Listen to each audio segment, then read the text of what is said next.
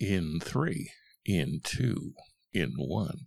Hi, everybody. Tim Anderson here. Thank you for taking the time to sit down with me today to listen to this podcast. I appreciate it. And we call this one, But Are They Market Value?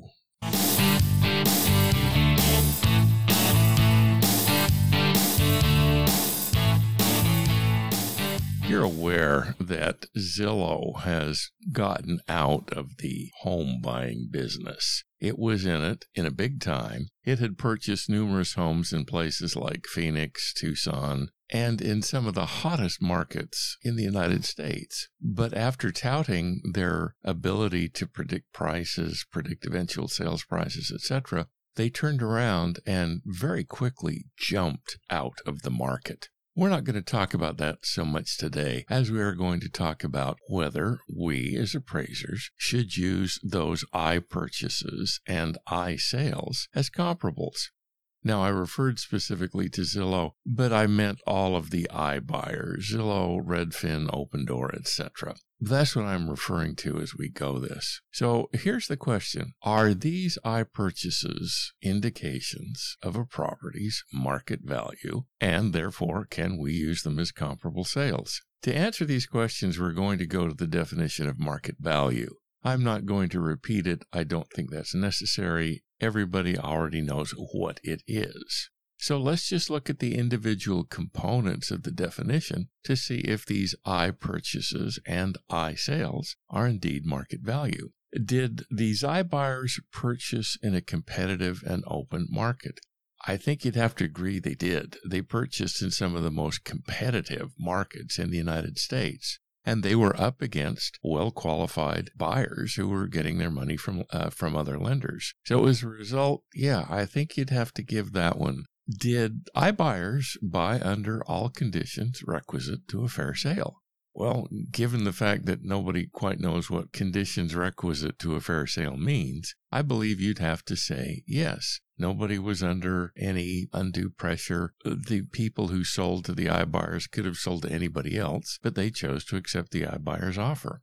In those purchases, the ones under requisite conditions uh, or conditions requisite to a fair sale, were the iBuyers and the retail sellers acting prudently and knowledgeably.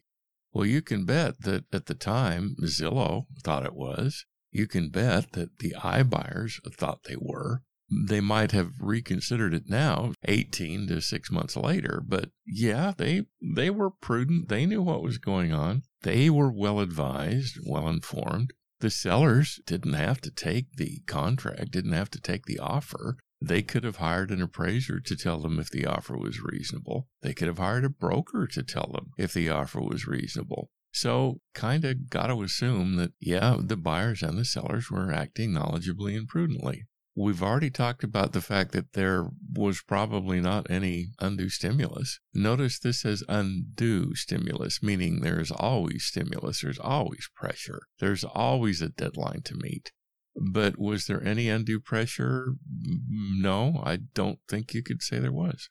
Were the iBuyers and the retail sellers typically motivated? Well, without calling them up and asking them, it would be hard to say they, they were not Of course, Zillow and the other iBuyers were into a program where they wanted to buy a lot of real estate. And again, the sellers were in a position to accept or not accept the offer from the iBuyers. So it seems like the motivation was typical. Were both parties well informed and well advised? We covered that. I gotta say they were. Again, the sellers could have called brokers, could have called uh, uh, appraisers for help. Many of them chose not to. They just accepted the iBuyer's offer. So, yeah, we'd have to conclude they were well informed or well advised. Were the parties acting in their own best interests? Zillow's best interests were we want to invest in houses, and indeed they were, as were all of the iBuyers.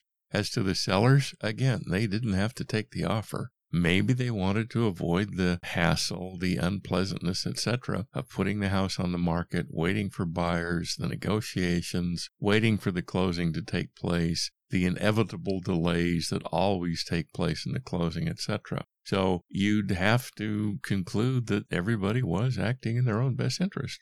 were the properties on the market a reasonable time before the I offer came in?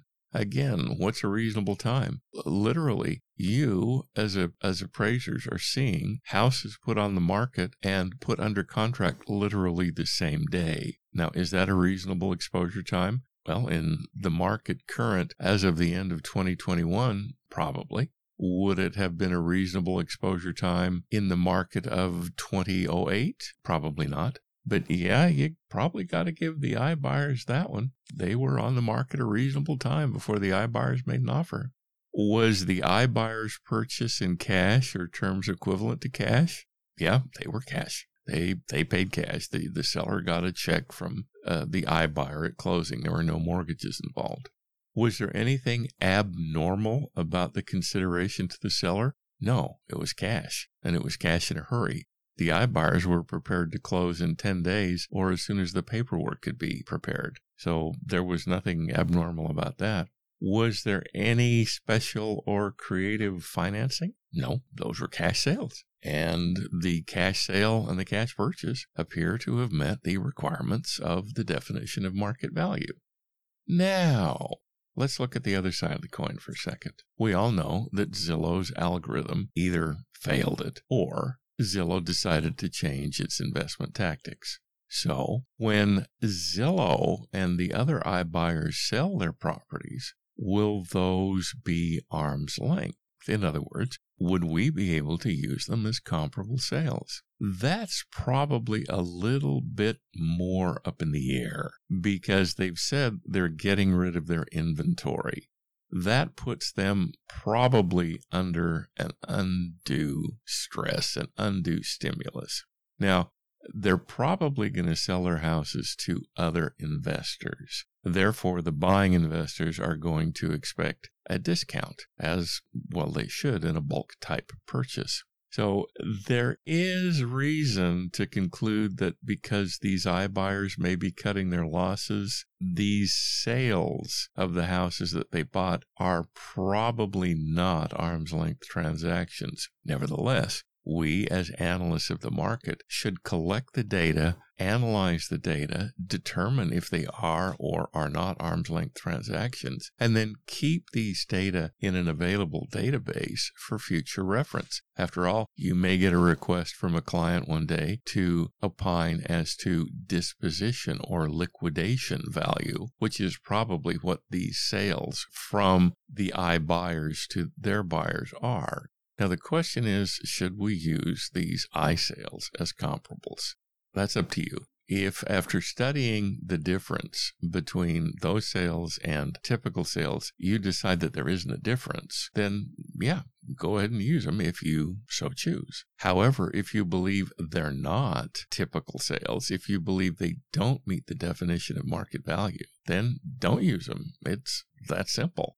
Now, I do have to raise a bias issue at this point. I'm aware of state appraisal boards who have called on the carpet appraisers who have used I purchases as comparable sales, saying they were not arm's length transactions. I believe this demonstrates the bias of those appraisal boards because there's no evidence anywhere that those I purchases were not arm's length transactions. However, the appraisal board is the appraisal board and can do pretty much whatever it wants to do. Therefore, as a caveat, I would simply recommend that while you investigate these sales, you collect them, you verify them, you analyze them, you probably want to stay away from using them as either comparable purchases or comparable sales simply because of the bias that exists out there. So, were the original sales arm's length? Probably. Will the sales of those properties be arm's length? That's a lot more up in the air, and the answer to that is probably no. But in order to steer clear of an appraisal board, you probably want to avoid them altogether. If you don't, if you want to use them, that's your choice. So that's my advice on this matter. Thank you for listening to me. I appreciate it.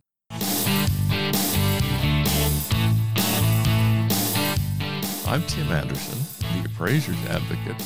I look forward to working with you on anything consult with me. contact me at tim at theappraisersadvocate.com or visit my website, theappraisersadvocate.com, or my YouTube site, The Appraiser's Advocate. It'll be a pleasure to hear from you. It will be an honor to work with you. Please let me extend my best to you and your family. Thank you so much. And we're clear. Oh, but I forgot to ask are your professional fees professional enough?